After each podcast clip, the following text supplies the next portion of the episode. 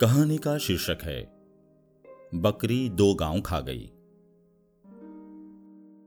हरिकृष्ण देवसरे, प्रसिद्ध बाल साहित्यकार है। प्रस्तुत कहानी में, लेखक भोले भाले किसान, बुद्धिमान तथा उदार हृदयी बादशाह के माध्यम से बताते हैं कि उस देश की भूमि रस बरसाती है, जिसका शासक निर्लोभी तथा उदार हो। अपनी प्रजा का हितेशी और पिता समान प्यार करने वाला हो। इससे विपरीत लोभी, क्रूर तथा निरंकुश शासक की प्रजा कदापि खुशहाल नहीं हो सकती। यह कहानी विद्यार्थियों में सद संस्कार उत्पन्न करने में सहायक सिद्ध होगी। हाय बकरी दो गाँव खा गई। एक आदमी आगरा की सड़कों पर रोता चिल्लाता घूम रहा था। लोग आश्चर्य में थे कि भला बकरी गाँव कैसे खा सकती है। आखिर ये खबर बादशाह अकबर तक पहुँची। बादशाह ने उसे दरबार में बुलाया।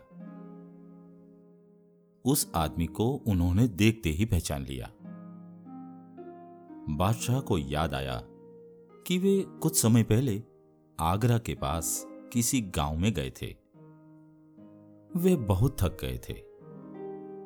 यह आदमी उन्हें वहाँ गन्ने के एक खेत में मिला था। उन्होंने उससे कहा था, भाई, थोड़ा गन्ने का रस पिला सकते हो? हाँ हाँ क्यों नहीं?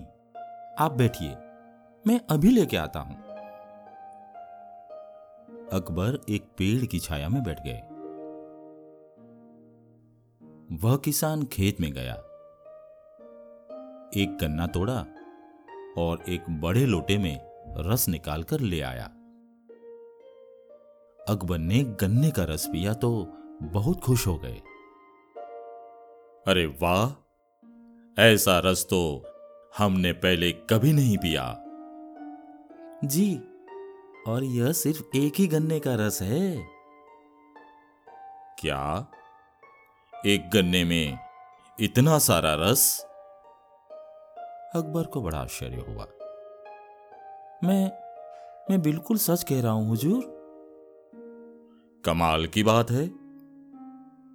ये हमारे बादशाह की नीयत का कमाल है जनाब। अगर उनकी नीयत ठीक ना हो तो गन्नों से रस ही ना निकले। अच्छा कितना लगान देते हो? जी लगान तो सिर्फ़ पच्चीस पैसे ही देने पड़ते हैं। सिर्फ़ पच्चीस पैसे? बादशाह ने हैरान होकर पूछा। फिर वे सोचने लगे कि ऐसे रस वाले गन्ने के खेत पर काफ़ी रुपए लगान लगाना चाहिए। ठीक है, आगरा पहुँचते ही इसका लगान बढ़ा देता हूँ। कुछ देर इधर उधर की बातें करने के बाद अकबर ने कहा अच्छा भाई, चलने से पहले जरा एक लोटा रस और पिला दो। किसान लोटा लेके चला गया। एक गन्ना तोड़ा। लेकिन इस बार लोटा न भरा। फिर एक के बाद एक तीन चार गन्ने तोड़े और उसका रस निकाला। फिर भी लोटा न भरा। अकबर उसका इंतज़ार कर रहे थे। सोच रहे थे, इस बार तो इसने देर कर दी। तभी किसान मुँह लटकाए हुए आया और लोटा बादशाह की तरफ़ बढ़ा दिया। लोटे में थोड़ा सा ही रस था। अरे, क्या बात है? इतना कम रस लेकर क्यों आए? कुछ नहीं हुजूर। लगता है बादशाह अकबर की नीयत बिगड़ गई है। उसी का असर है अकबर को लगा जैसे किसी ने उसे आसमान से ज़मीन पर पटक दिया हो। आदमी की नीयत में फ़र्क आने से क्या पेड़ पौधों पर भी असर पड़ता है? उन्हें लगा जैसे वह मामूली किसान एक बादशाह को इंसानियत का पाठ पढ़ा रहा है।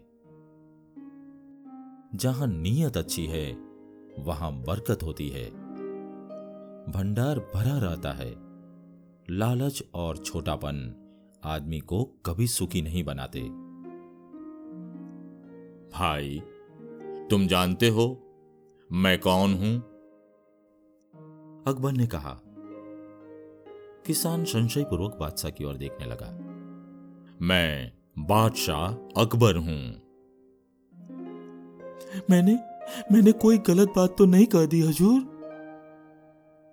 किसान ने घबरा कर पूछा। नहीं।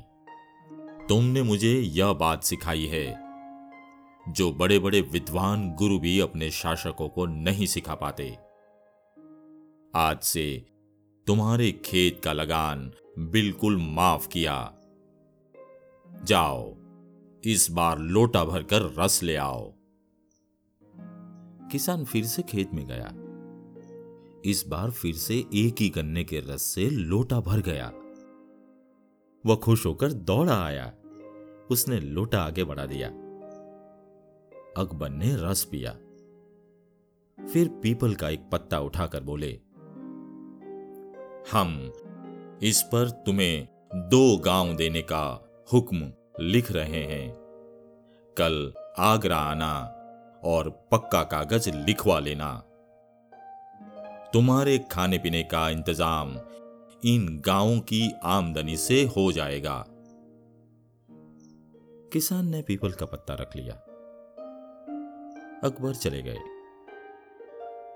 किसान फिर से काम में लग गया कुछ देर के बाद वह पत्ते की बात भूल गया।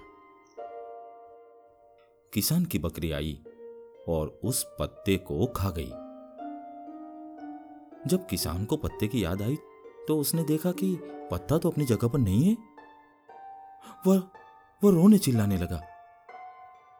अब भला बादशाह उसे कैसे पहचानेंगे?